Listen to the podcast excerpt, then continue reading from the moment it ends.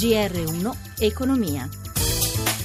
Buongiorno da Paola Bonanni. In apertura oggi subito l'andamento delle borse, banche e industriali in primo piano, ma per i dettagli eh, diamo subito la linea al TGR di Milano. Michela Coricelli. Il quadro delle borse europee cambiato poco fa, sta migliorando, ora predominano i rialzi. Milano guadagna lo 0,30%, Londra lo 0,26%, Francoforte lo 0,21%, Parigi la più debole, più 0,09%, nonostante il balzo della produzione industriale in Francia a novembre, più 2 2,2%. A Piazza Affari ancora oggi deboli il comparto bancario, Unicredit perde oltre 2 punti percentuali, Banco BPM 2 punti, Ubibanca meno 0,85, Intesa San Paolo meno 0,89, ma il titolo più pesante è Saipem meno 2,26%.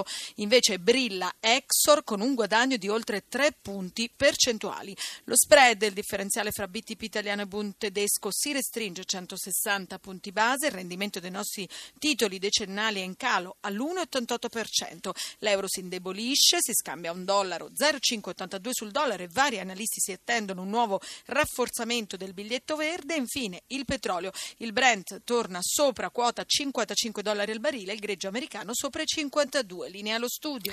E dicevamo dunque banche, comincia oggi in Commissione Finanze del Senato il percorso del decreto salva banche, giovedì probabile audizione di Padoan, il governo apre all'ipotesi di pubblicare i nomi dei grandi debitori. Il sottosegretario Baretta parla di esigenza di chiarezza e di ricreare un clima di fiducia. Riguardo le sofferenze bancarie, secondo i dati di Banca Italia, sono salite a novembre a 199 miliardi di euro contro i 198,5 di ottobre e i 201 dello stesso mese del 2015, mentre i prestiti sono cresciuti dello 0,5% e quelli alle famiglie dell'1,8% sui 12 mesi. Sentiamo Stefano Marcucci.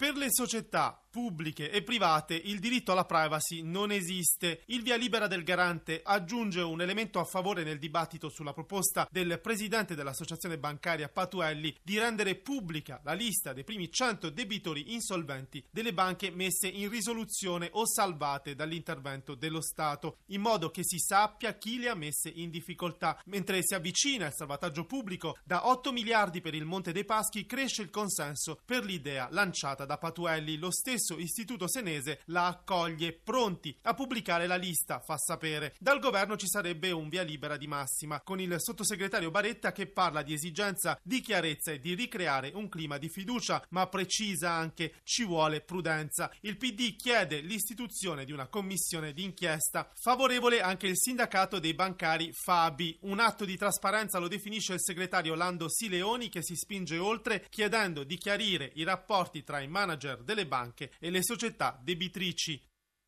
Riguardo Unicredit, partono oggi le trattative con la CISL sul piano industriale. L'assemblea dei soci di Unicredit sull'aumento di capitale resta fissata per giovedì. Tra i dati macroeconomici in evidenza oggi quelli sui prezzi delle abitazioni nel terzo trimestre 2016, aumentati dello 0,1% rispetto al trimestre precedente e scesi dello 0,9% nei confronti dello stesso periodo del 2015. Dalla manifattura alla green economy, dalle rinnovabili all'economia circolare fino alla cultura e al patrimonio artistico sono dei punti di forza del nostro paese riassunti in 10 selfie per il 2017 dalla Fondazione Simbola. E, um, Gelsomina Testa ha intervistato il presidente Ermete Realacci.